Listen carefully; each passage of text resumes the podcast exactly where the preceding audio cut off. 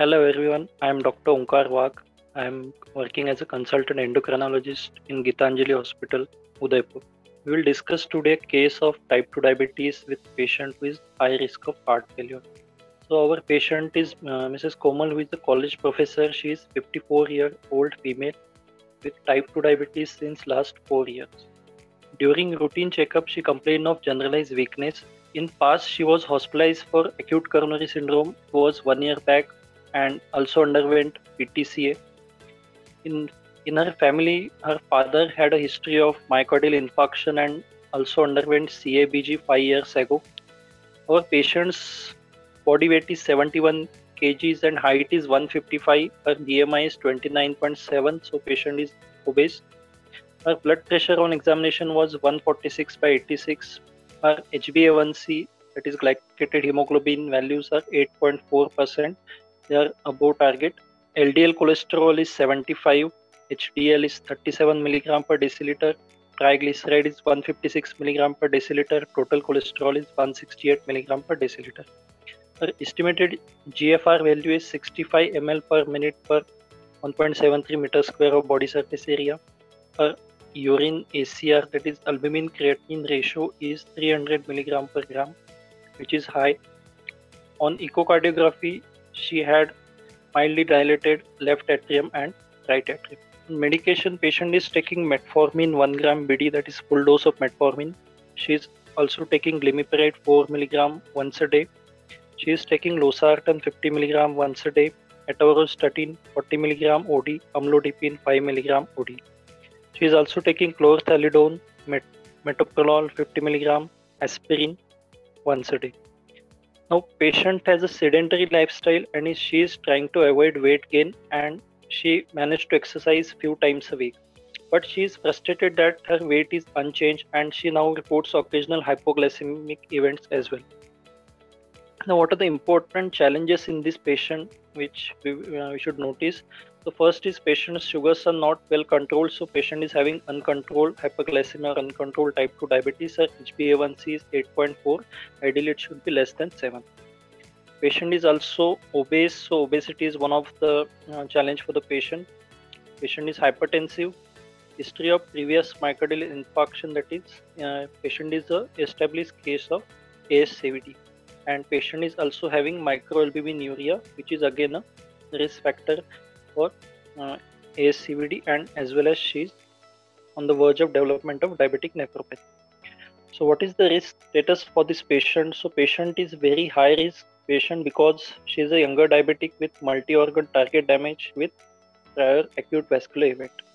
Now, individualization of A one c target should be done in this patient, so H b A one c should be well controlled in this patient, and patient is also having weight gain due to less physical exercise. Now, as we know, type two diabetes is a complex disease which is characterized by chronic hyperglycemia, which usually increases over time. Now, type two diabetes is also associated with other severe risk factors, which include abdominal obesity, hypertension, dyslipidemia, thrombogenic status, low-grade inflammation, and oxidative stress.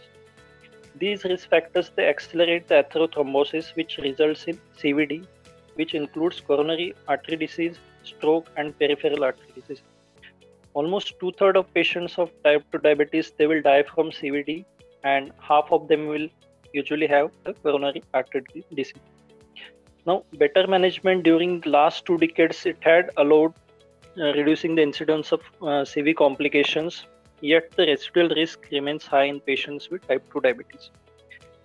Chronic kidney disease also remains a concern, and heart failure is also one of the complications which is of major interest. Both, they are at least partly due to reduction in premature death among type two diabetes patients.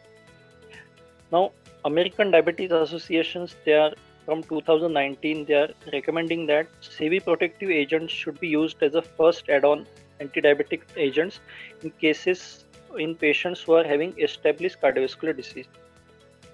Now, in two thousand fifteen, the era of evolving dimension of cardiovascular care in type two diabetes management, it began with EMPA-REG OUTCOME study, which demonstrated significant benefits of empagliflozin, uh, reducing the risk of heart failure by thirty-five percent.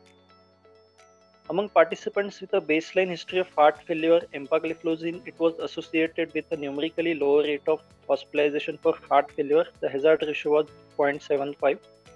Also, of C V death, the hazard ratio was zero point seven one. With no heterogeneity between participants was seen, and with and without uh, benefit was seen in both with and without baseline heart failure subgroups. Among participants who had an initial heart failure, empagliflozin was also associated with near two-fold reduction in risk of subsequent severe death or hospitalization for heart failure. It is possible that S G L T two inhibitors might prevent the development of heart failure in diabetic patients. So, positive top-line results of EMPEROR-Reduced study, uh, they were published recently, patients having heart failure with reduced ejection fraction, and it was done in both diabetic as well as in non-diabetic patients. The EMPA-Heart CardioLink six study, it demonstrated that empagliflozin could produce early reverse cardiac remodeling in type two diabetes and stable coronary artery disease patients. In a subgroup analysis from EMPEROR-REG study, empagliflozin, it decreased new onset or worsening of nephropathy by thirty-nine percent on the top of R A S blocker therapy, that is on the top of A C E inhibitor or A R P. Now, the addition of empagliflozin, it was associated with slower progression of kidney disease. The C V and renal benefits, they seem to be maintained independent of the G F R levels even with progressive E G F R decline. Because of the unique mechanism of action, S G L T two inhibitors, they have a range of effects that may translate to potential benefits beyond glycemic control, especially in diabetic kidney disease patients. It associated pleiotropic effects, including reduction in blood glucose concentration, natriuresis, and decrease in blood pressure and body weight changes. They might confirm protective effects on kidney by reducing cardiovascular and renal risk factors in diabetic patients. Now, if we consider second molecule, the linagliptin, it also has a unique profile with primarily non-renal but hepatobiliary route of elimination, requiring no dose adjustment in patients who seek it. Carmelina study, which was a linagliptin cardiovascular outcome study, it confirmed that linagliptin reduced the progression of albuminuria by fourteen percent, hazard ratio was zero point eight six. Now, if we combine the empagliflozin and linagliptin, this combination, it offers a suitable component in a strategy to achieve target H b A one c without hypoglycemia as well as without weight gain. Now, empagliflozin, as we know, it will cause weight loss, so it will be a beneficial effect. Linagliptin is usually considered as a weight neutral. In the add-on to metformin trial, confirmed hypoglycemic adverse events, they occurred with the incidence of two point two and three point six with empagliflozin, linagliptin ten, five or twenty-five. So it was uh, well tolerated, had less risk of hypoglycemia. Reduction in incidence of genital infection associated with S G L T two inhibitors has been reported when a D P P four inhibitor is added. Perhaps it is because of a better glucose control. Other possible mechanisms are being investigated. So additionally, it would also reduce the daily pill burden of the uh, population. Potentially, it will improve the adherence to and optimizing benefits of treatment of diabetes mellitus. So back to our patient, our patient, if we consider adding some other oral antidiabetic agent, preferably we should go for fixed dose combination of empagliflozin and linagliptin, which will have multiple effects, which includes good glycemic control, less chances of hypoglycemia. It will lead to weight loss for the patient. Patient is already obese, so weight loss will be beneficial. And as the patient is the established A S C V D case, so giving empagliflozin to this patient will be uh, have a multiple benefits for this. Thank you.